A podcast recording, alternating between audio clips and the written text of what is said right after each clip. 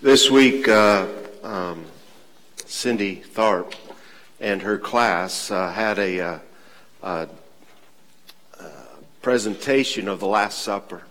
And it was an awesome presentation. Every uh, young person that came through and stuff, uh, uh, the gentleman that did it had memorized their lines and stuff, and they talked about who they were as a as a disciple and who they were playing in the role of and things like that. And then and then at the end, Josh, who was playing Jesus, presented uh, uh, the gospel of Jesus Christ. And we, uh, we shared this, uh, this cross with you last week with the candle in it. And uh, it's our desire that through the ministries of this church and the school and the daycare, that, uh, that someone come to know Jesus Christ as Lord and Savior every week. And that's exactly what happened at the close of that presentation. And so, praise the Lord for that. Amen. Amen. I'd ask you to turn in your Bibles to the Gospel of John, chapter 20, verse 1 through. Uh, I'm actually going to go through verse 10, and later I'll finish off the chapter. But at this point, let's stand for the reading of God's Word. I know you've been standing. We're going to do some calisthenics this morning. Now, the first day of the week, Mary Magdalene came early to the tomb while it was still dark and saw that the stone had already been taken away from the tomb. So she ran and came to Simon Peter and the other disciple whom Jesus loved and said to them, They have taken away the Lord out of the tomb, and we do not know where they have laid him. So Peter and the other disciple went forth, and they were going to the tomb. The two were running together, and the other disciple ran ahead faster than Peter and came to the tomb first. And stooping in and looking, he saw that the linen wrappings lying there, but he did not go in. And so Simon Peter also came, following him, and entered the tomb, and he saw the linen wrappings lying there, and the face cloth which had been on his head not lying with the linen wrappings, but rolled up in a place by itself. So the other disciple who had first come to the tomb then also entered, and he saw and believed.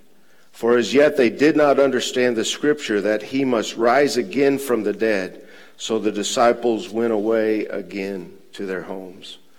Father, I thank you for this very, very important day in the year of the church calendar. And Father, I I pray that your Holy Spirit would minister to us in such a way that we would understand in a greater way than any day before the reality of the resurrection and what it does for us. Father, I thank you today. I praise you for who you are. We lift you up. We love you. We need you.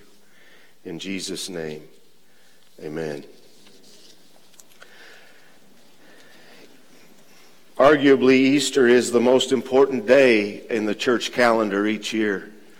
Uh, it is the day not only uh, we recognize Christmas as important and, and, and the birth of Christ, of course, being important and all that came about there, but the, but the death and the resurrection of Jesus Christ are vital. You see, if the resurrection is not true, then Jesus Christ was a liar, and the rest of us really are, are just fooled. Uh, but I, I want to say to you today that I believe with all of my heart that Jesus Christ rose from the dead. This last, uh, matter of fact, this morning I heard uh, uh, an illustration uh, on the radio, and the illustration went something like this. It said that a that a, a person, a lady, had actually written into a to a, a Christian uh, newspaper and said said, "Hey, what do I do with my pastor? Because this last week he preached this message that Jesus Christ didn't die on the cross, but that he actually kind of fainted, and then they resuscitated him in the tomb, and uh, and that he went on to live, and that's how it appeared that he was resurrected. And the editor of the paper wrote back and said, "Well, what I think you ought to do is, I, you ought to get the congregation together. You ought to strip your pastor down."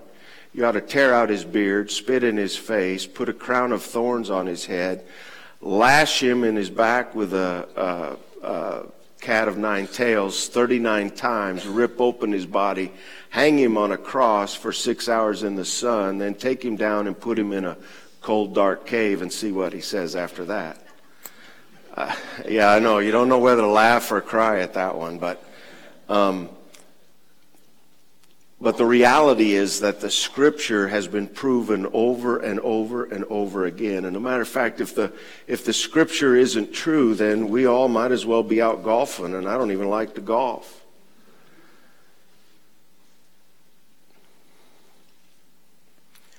It is the crux of the gospel that Jesus Christ rose again.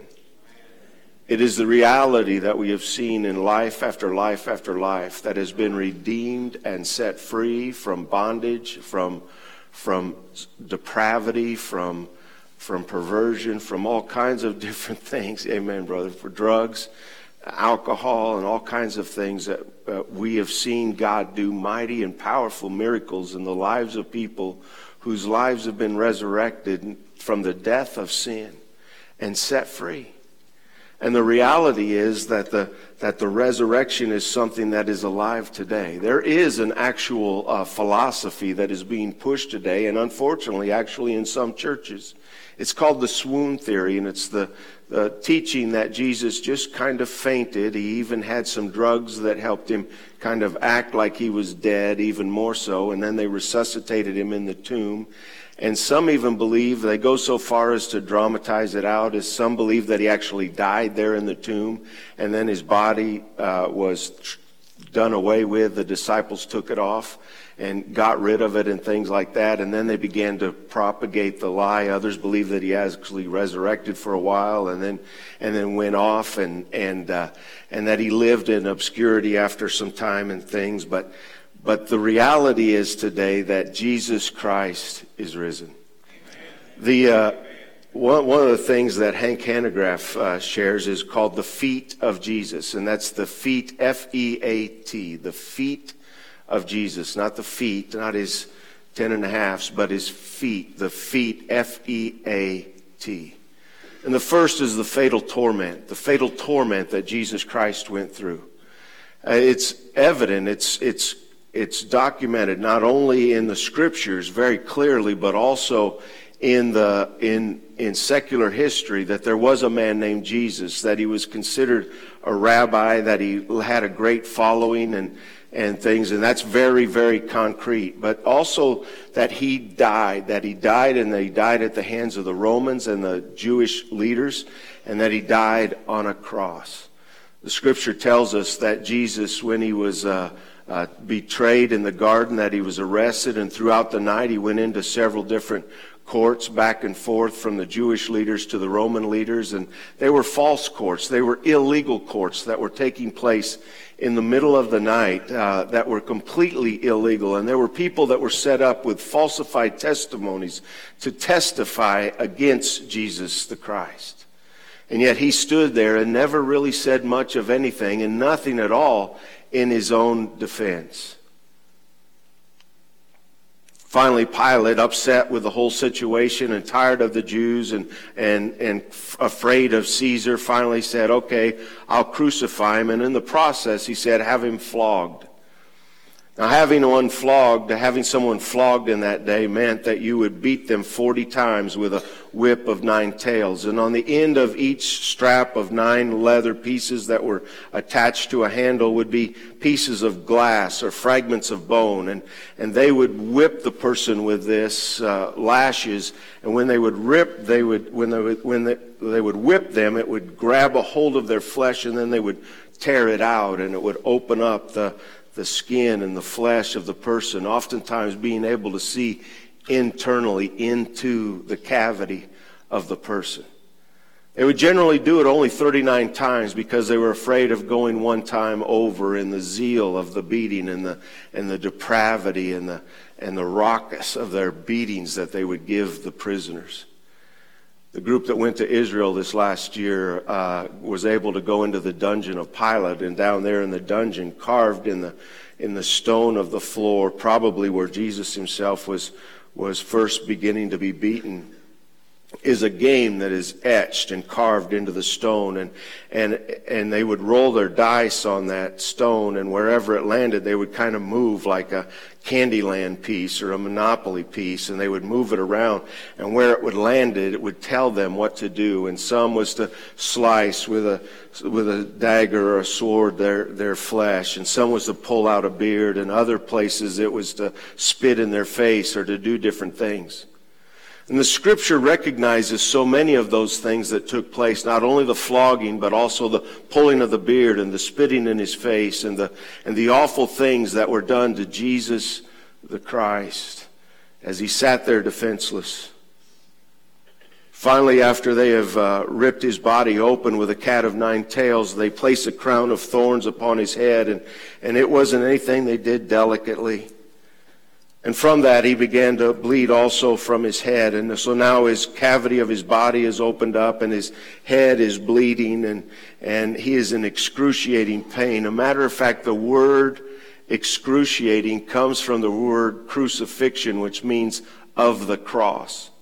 They had to find a term to explain the torture of the crucifixion itself. And so they came up with excruciating and they pressed down a crown of thorns upon his head. And then they placed this beam over the robe on his back and they had him climb up this hill called Golgotha.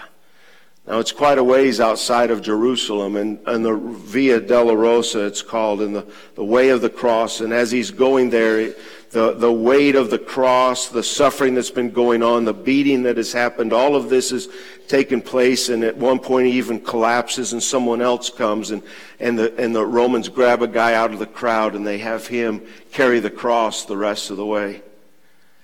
As Jesus, uh, gets up to the place of Golgotha for the first time ever as the beam is dropped, the beam is placed and tied, lashed to the, to the vertical beam of the cross and and it's laying on the ground. And Jesus for the first time ever without a without a fight without a struggle but willingly laid down his life on the cross.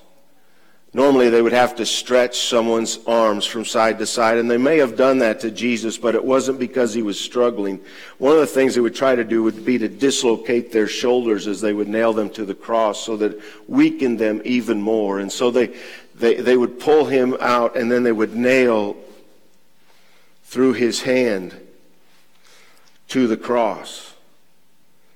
And then he would kind of curl up his legs a little bit and do the same to his feet and nail through the top of his feet into the cross itself. And it was in such a way that it was extremely painful to hang loose or to even try to tighten up. Then what they would do is after they had got him on that cross, they would lift it up and they would drop it with a thud down into the hole in which the cross was to stand.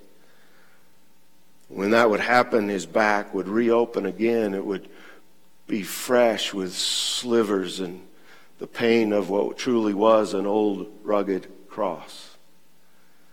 Jesus hung there for hours. Several different things took place over that time. One of the things was that the, that the, the guards noticed that the quality of his garment was a fine quality and it was one piece without a hem and so they wanted it to themselves and so instead of, of dividing it up the spoils amongst themselves they actually threw dice and gambled for it which was actually prophesied in the old testament hundreds of years before as Jesus hung on that cross, every time that he needed to take a breath, he would literally have to pull himself up because he was, he was being asphyxiated by the weight of his own body. And he would have to pull himself up, and every time he did, the back of his, his back would be reopened again, and pain would be there again, and the, the realization of this whole situation. And at one point, he looked up and he cared for his physical mother there, and he, and he said to one of the other disciples, Listen, take care of my mother. At another place, when he hears the jeers and stuff from the Romans, and maybe even during the gambling, he looks down upon them and probably everyone else and says, Father, forgive them, for they do not know what they're doing. They don't have a clue what they're doing. Father, forgive them. That's, that's the prayer that he, that he offers up while he's stretched out there on that cross. Now listen to me. I believe wholeheartedly that the, that the whole process physically was excruciating. That it was awful, that it was painful, that it was that, that it would have killed most men in a few moments, let alone this whole time. Oftentimes, even the scourging itself was enough to kill a man. But I really believe what cost him the greatest pain was that time and time and time again he had defeated the enemy. He had defeated the devil on so many different levels. Time and time again, he was flawless in the way that he lived. He was, he was sinless. He had compassion for people when people hated him. He, he cared about people. He loved people. Even the down and out and the worst of the worst in society, Jesus had compassion on. Kneeling in the dust with them and lifting them up, embracing the leper. Time and time and time again, Jesus shows his grace and his love for mankind.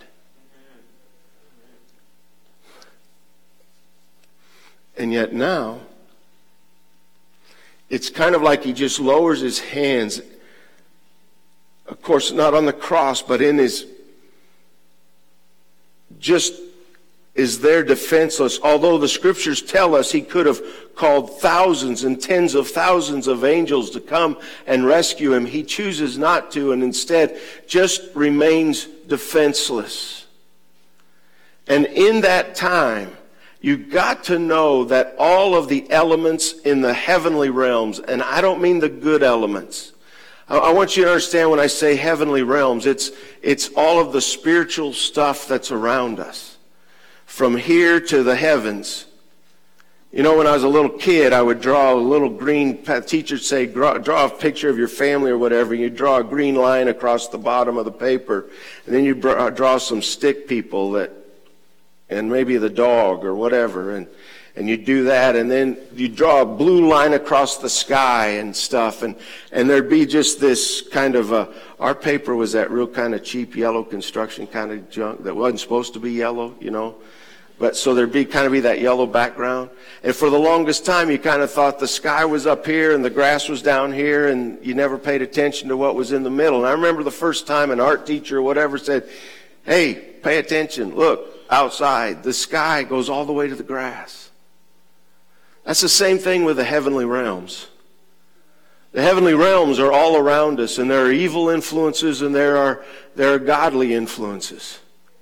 There are angels that protect us, and I don't want to get into all of that, but I, what I want you to hear that, that in the heavenly realms all around Christ, while he hangs on the cross, is booing and hissing and, and glee and victory in their minds because they genuinely believe that they are winning over the Son of God. In 2 Corinthians chapter 5, it says in verse, I believe, 21, that he who knew no sin became sin for us. Wow. You know what I think was the most painful thing about the crucifixion was not the beating. It was not the beard being pulled out. It wasn't the nails through his hands or, oh, the nails through his feet. It wasn't every time he had to breathe that he drug his back across that old rugged cross. That, that wasn't it at all. I believe that the most painful thing that he experienced was that moment on the cross when he who knew no sin became sin for us. It was then that for the first time ever, he knew separation from the Father in all of eternity in the past. And for that moment, for that time, for those next three days, he experienced the hell of being the sin, being turned in to my sin and to your sin and to Adam's sin and to everyone else's sin. And he became sin. That had to be the time. And it was then that he screams out, Eloi, Eloi, lama sabachthani. My God, my God, why have you forsaken me? Of course, he knows it's just a cry. He knows exactly why. It's because he's taken on this torment of our sin. I, I want you to try to remember the time that you might regret the most in your life. The moment in your life that, that you regret the very most, the, the, some sin, some situation, some, some way you hurt somebody else or whatever. And if there was ever a day that you could relive over and over again and, and, and do it differently, it'd be that day. I, I want you to remember that regret and, and if you think about that just a minute, but then multiply that by the billions of people that have ever lived. And that's what Jesus was experiencing on the cross. The scripture says that not long after that, the sky grew dark, and he declared, It is finished. Amen. It is finished. Wow. You know what that means? that means you don't have to work at your salvation. You know what that means? That means you are valuable and Jesus Christ died for you and has paid the price that you could not pay. Amen. Not long after that, the Jews really wanted the bodies of these dead men off the cross because it was about to become the Sabbath as soon as the sun set. And so they began to ask that the bodies be taken down. And so one of the soldiers went by and, and he began to break the legs of one of them. And then he went to the one in the center, which was Jesus. And he realized he was already dead. So instead of breaking his legs, he thrusts a spear up into the cavity, up through his rib cage, and up into the pericardium. And there in the pericardium, there is a mixture of water, and, and what flowed out of that wound was a, was a mixture of water and blood. A sure sign that Jesus was dead. He went on to the next person and broke his legs, and in a little while they died. And during that time, Joseph of Arimathea went and asked for the body of Jesus. And he took it down, and he took it to his own tomb. Now, from the description of the tomb and the garden where Jesus was buried, I really believe that the place where we visited this last year is the place as well. It's the place known from the Protestants recognize it as the as the garden tomb, and it's a beautiful garden. It's explained to be a, a wealthy garden, a garden of a wealthy man with a large cistern and a tomb that is carved into the side, and that's exactly what this is. It's a beautiful place, and and as we went there and stuff, and we walked inside, there was this there was this sign inside that said, "He is risen." He is risen. The second part of the feat, there's the fatal torment, but the second part is the empty tomb, the empty tomb itself. You know, nobody argues about the fact that the tomb was empty. If you read more of the Gospels, you recognize that the disciples were declaring and preaching, and, and Mary Magdalene and the ladies that had gone to prepare the body that early Sunday morning, they were very clear that the tomb was empty. The guards of the Romans also go to the to the officials. They go to the high priest first, and they're actually afraid. And they go to him, and they, and they say, "Listen, uh, that tomb is empty. That you know we, and even though it was sealed by a Roman seal, and even though we were there on guard, somehow we fell asleep or whatever happened, but it is empty." And the high priest says, okay, well, since it's empty, this is the story you're going to tell. You're going to say that the disciples of Jesus came and they overpowered you and they took the body. You see, nobody is saying that the tomb is still there. You can go to the tomb of David. You can go to the tomb of some of Solomon's wives. You can go to the tomb of Muhammad. You can go to several different tombs of people that thought they were great leaders, but the tomb of Jesus is empty. Amen. Amen. Nobody debates that. So there's the fatal torment, then there's the empty tomb. After that, there are appearances. F E A. There are the appearances. the appearances of Jesus after the resurrection. I, I like this passage in 1 Corinthians chapter 15. Do we have that? 1 Corinthians chapter 15, verses 3 through 8.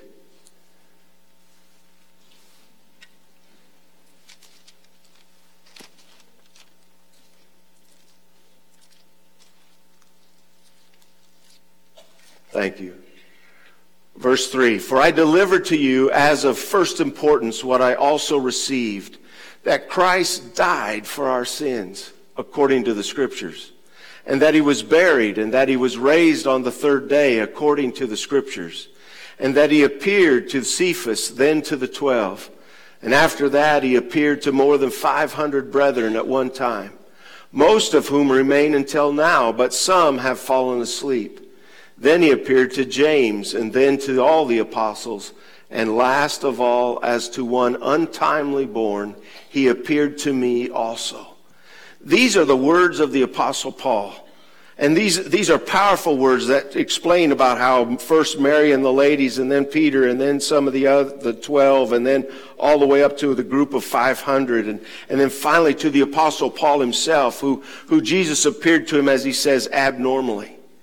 But what I want you to hear is in the swoon theory, the theory that Jesus just fainted and then kind of was resuscitated and, and did either was died right there after being resuscitated or was, or lived for a little while and then went off into obscurity. Whatever the theory is out there of those that are, that are theologians but not really Bible scholars, whatever that theory said, what, what, what they would, would say was that, uh, that what happened was 100, 200 years after Jesus' death, then a bunch of Christians got together and rewrote the Bible to make it sound really awesome. And so they, they, they try to say that the Bible has been rewritten, but you see the problem with that is that this was written just three years after Jesus' death.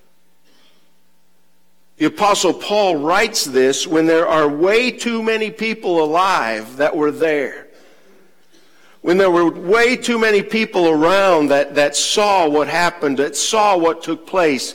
And so when the apostle writes this about the 12, about Mary Magdalene, about Mary the mother, about, about the apostles, about the 500, about the 120, when he writes all of this, when he's sharing all of this, there's too many people out there that could say, no, no, no, no, no, that never happened.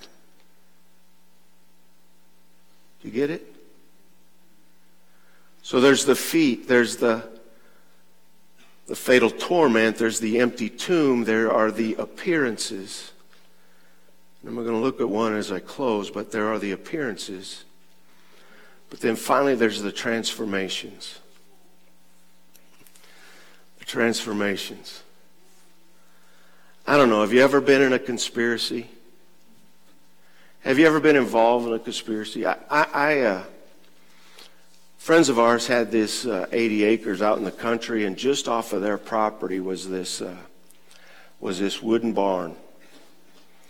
And the farmer would stack that thing with hay. He'd stack it the whole first floor with hay, and then he would stack the loft with hay, and he would stack it literally as full as you could get it.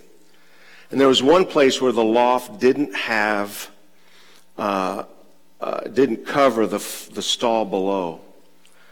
And we would go in there sometimes and play and things, and we would take our BB guns and we would and uh, and we would break bales open. I'm sorry, sir. I probably should make restitution that farmer.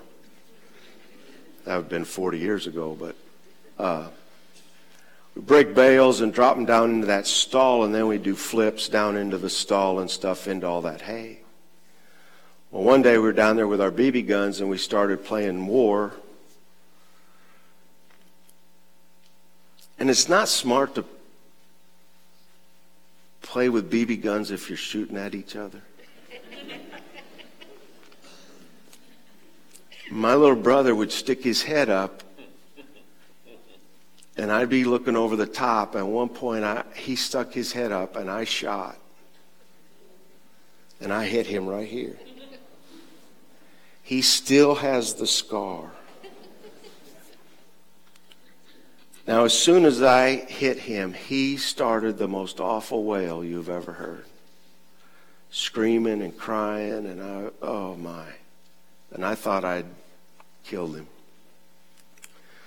I scurried across the top of the bales of hay and stuff and got to the rafter up above, and I had this little hunting knife I'd carry around, and I started putting holes in the top of the rafter up there. You okay?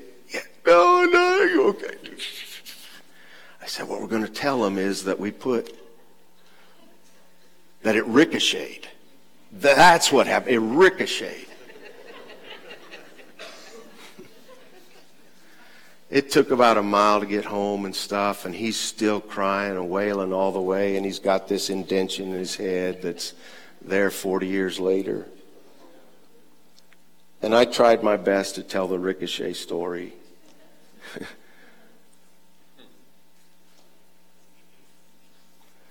But that conspiracy pretty well fell flat.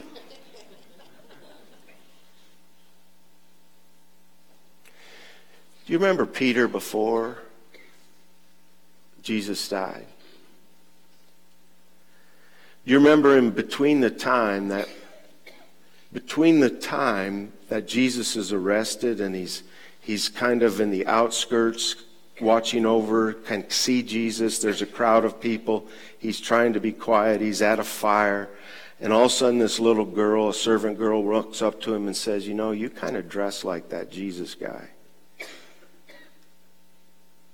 And he says, I don't know him. Just to a little girl. A little bit later, that little girl comes back, and that little girl, again, now she's heard his voice, and she said, You know, not only do you kind of look and dress the way he does and stuff, but you have his accent. You're one of his friends, aren't you? Oh, I don't know him. I, I know. I, and it just gets worse. A third time she comes back, and Jesus had prophesied that in, he would deny Peter would deny Jesus three times. And he comes back, she comes back a third time, and she says, I know you are. And this time he swears, I never knew him. And the rooster crows. We're talking about just a little teenage servant girl. But do you know what happens after the resurrection?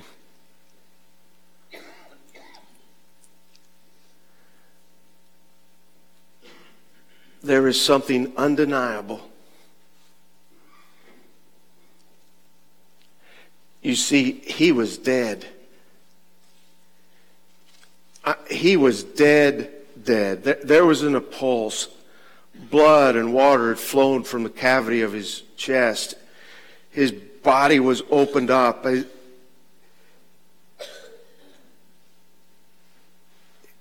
There was no breath. He was dead. now. I've seen him. And Jesus comes to Peter and has a special breakfast with him and, and says, Peter, do you love me? Feed my sheep. Peter, do you love me? Feed my sheep. Peter, do you love me?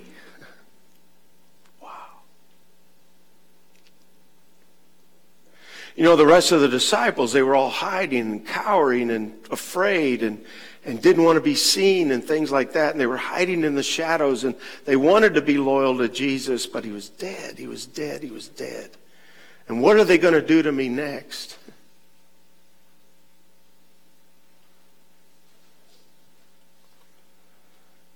And then came the resurrection. You see, they could never get away from the resurrection.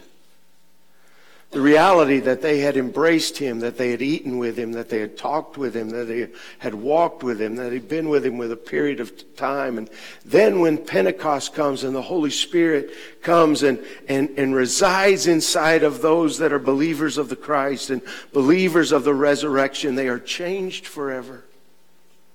And time and time again, each of the disciples are, are arrested, they're persecuted, they're beaten. And why? Because of the resurrection.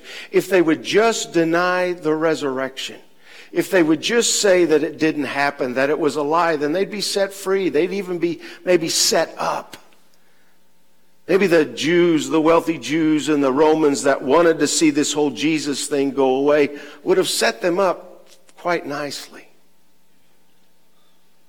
But instead, every one of them continues to insist and insist until they turn the, the world upside down for Jesus Christ. And every one of them dies a martyr's death.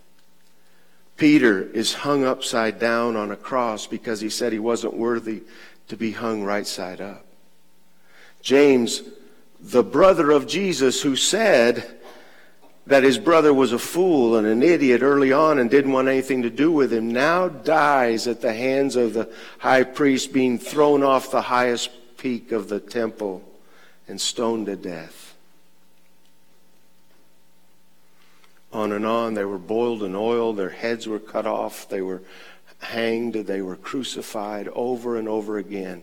The only one that didn't die a martyr's death was John, who was set in exile in Patmos on a mining island. We're not top, talking tropical here. Every one of them. And it was because of the reality of the resurrection that they would not falter. Amen. So you have the fatal torment, you have the empty tomb, you have the appearances where Jesus appeared to people very alive and very real and ate with them and spoke with them and taught them and loved on them and embraced them. And then you have the transformations that turn the world upside down for Jesus.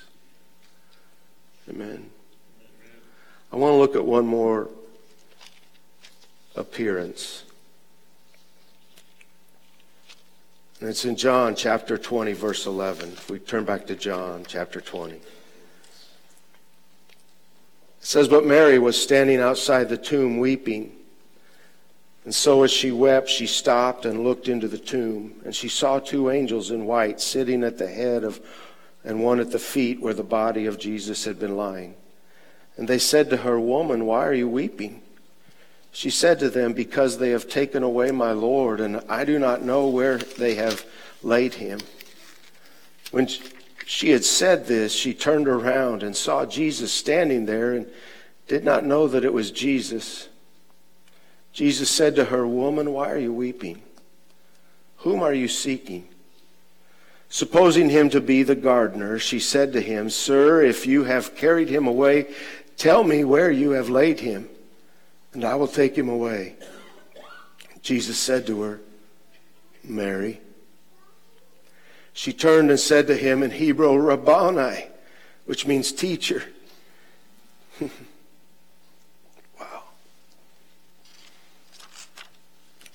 Do you know today that Jesus knows your name? Do you know who Mary Magdalene was? She, she was one that they believe came from a city of known for prostitution. Another place, they say that she had uh, seven demons.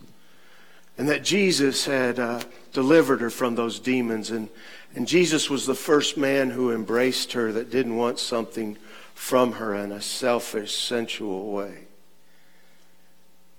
Jesus truly loved her and cared about her. And she became somebody who uh, was very close to the ministry of Jesus. And she's one of the few. When all of the men ran from the crucifixion scene, Mary and Mary Magdalene and a couple of other ladies were the only ones that stayed.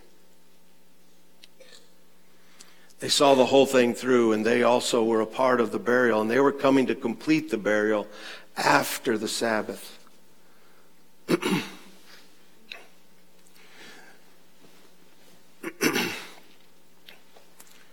if somebody forgives you of $10, says, I oh, don't forget it, don't worry about it someone forgives you of a billion dollars, who are you going to be more grateful to?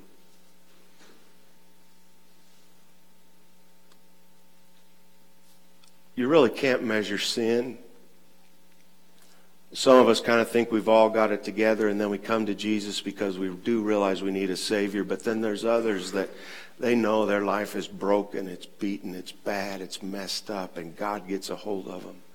And God turns them around, and there's this re- redemption lift, this resurrection that happens in a messed up life because Jesus has become a part of it. And that's who Mary Magdalene was. And in her sorrow, she doesn't recognize that it's even Jesus. She's seen the angels that are saying, He's not here, He's risen. But she doesn't realize that Jesus is who He is. She thinks it's the gardener. And through her tears and her emotion and everything else, she just says, and all she can think, I want you to hear this. Right now, she doesn't have any faith.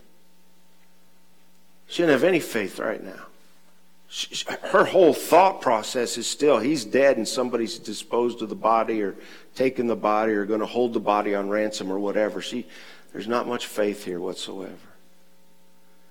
And she says, where, where did you take him? If you took him, can you tell me? Do you have any clue? Do you have any hint? And then he says, Mary. Mary. Do you know that eternal life is not just saying yes to you believe Jesus Christ lived and died and rose again? But the Gospel of John, chapter 17, tells us that eternal life is this that we would know the Father and the Son. There is a, a knowing Him, there is an intimacy with Him, there is a there's a when he calls my name, I hear his voice. And immediately, this woman who had absolutely no hope, every hope that she had ever had, she saw dashed, crucified, tortured on a cross. She saw his dead, cold body bloodied from everything he'd been through. And now she was just wanting to pay some final respects. And then all of a sudden, she hears her name Mary. Mary. Father, I thank you for this day.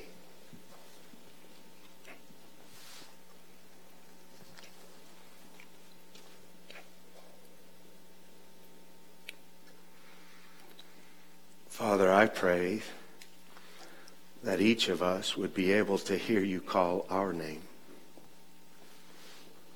That we would recognize and understand that you have called our name. Father, if we've never responded to you calling to us, I pray, Father, that you would make it even more real to us. And Father, that we would recognize, that we would know without a shadow of a doubt that you love us so much that you sent your Son who willingly laid down his life for us to give us the victory of the resurrection. And a life that doesn't merely end here, but goes on for eternity with you. Father, I pray that wherever we are in our life, whether we think we're at the height of our successes or, or on the way up, or we feel like we're in the midst of great failure, Father, I pray that we would hear you call our name. That we would recognize the intimacy that you desire with us, and it wouldn't just be some system of salvation, but it would be personal, intimate, adventurous relationship. Father, we love you today. Lord, we need you. In Jesus' name. I'm going to ask you this morning on this beautiful uh, Easter morning. Eh, if you'd like me to pray with you or pray for you this morning, I'd like you to raise your hand. I, I tell you what, everybody, if you just bow your heads for a moment, would you raise your hand or look me in the eye and say, I got that one. I see you, buddy. Say, please pray for me. I, I see that one too. I see that one. Anyone else? I see those. Amen. Amen. Amen. Wow. Praise the Lord. Praise the Lord. Amen. There's over a dozen. There's several. Praise God. Praise God. Father, I lift these up. I don't know their needs. I, I don't know exactly what's going on. Father, if there's any one of them that needs to know you as Lord and Savior this morning, I pray, Father, that, that, that they would recognize today that you're on their side. You're, you're their greatest, greatest champion. And Father, I pray that you would minister to them. And Father, if they've never known you calling their name, if they've never known listening to your voice, Father, I pray that that would be very evident to them. And Father, I pray that, that they would know that they are yours and you are theirs. And God, that they would recognize the saving grace of who Jesus is. Father, if they need to confess anything, let them confess. If there's anything in their way between you and them, I, I pray it just be absent and, Father, cleansed and covered by the blood of Jesus Christ. Father, we thank you for that today and we rejoice. Father, if there's any other situations and I pray, Father, you'd minister. You give wisdom. Your word says that we have not because we ask not. And then it says that if we lack wisdom to ask, and, and there's no dumb questions. It literally says that. There's, there's no finding fault in the questions we would ask. So, so, Lord, we would ask them. Give us direction. Give us wisdom. Help us with our child. Help us, help us with the job. Help us with this relationship. Help us with this. Help us with that. Minister to us. Father, I thank you. Lord, I praise you. We love you. We need you. In Jesus' name. Amen. Amen. There's a video I'd like to show you. Uh, we take an Easter offering on Sundays, uh, or on every Easter. And the Easter offering is about missions. There's a place that I've been to several times teaching leadership, and then uh, uh, Josh has been with me and, and Ernesto. And I, would like you to show a video of this place, and just for a few minutes, and then we'd like to receive an offering for the ministry that's going on there. Uh, and uh, if you'll join Becky and I in giving to that, uh, thank you. A famous Nigerian writer, Chinua Achebe, wrote a book called Things Fall Apart. Today, our world appears to be falling apart. Countries are struggling through natural disasters, sickness, war, hatred, and oppression. South Sudan is the newest African nation to gain independence and has been in civil war ever since. About 17% of its population lives as refugees in neighboring countries like Ethiopia. Gambela is in the western part of Ethiopia, and about half of the population of Gambela is made of refugees from South Sudan. In places like these, where is hope? Recently, I was able to visit Gambela, and I was surprised at what I found. I found dignity, I found hope, I found joy. It reminded me of the time when Israel was in a similar situation. In Psalms 137, by the rivers of Babylon, we sat and we wept when we remembered Zion. They said, Sing us one of the songs of Zion. How can we sing the songs of the Lord while in a foreign land? Visiting the refugee camp in Gambela, we met the people who have lost everything. Yet there was hope in their worship. They danced with all their hearts before the Lord. Their hope shined in such contrast to their circumstances. And I was asking to myself, how could they sing? They are in a foreign land, their country is in trouble, yet they depict the New Testament faith. When Jesus met the Samaritan woman and he told her, Yet a time is coming and has now come when the true worshippers will worship the Father in the Spirit and in truth. For they are the kind of worshippers the Father seeks. God is Spirit, and His worshippers must worship Him in spirit and in truth. Although the situation was challenging, today Gambela is the largest district in Ethiopia. And that day while we were there, we witnessed the ordination of 22 people. And what a time of celebration it was. They knew that their God is at work in their future. And they knew that they are a missional refugees who will one day return and plant churches in South Sudan. Our brothers and sisters showed us that it doesn't matter where we are when we worship. It is because of who we worship that wherever we are when we worship, we are home. Missions is about bringing God's presence wherever we find ourselves. To me, that's the heart of missions.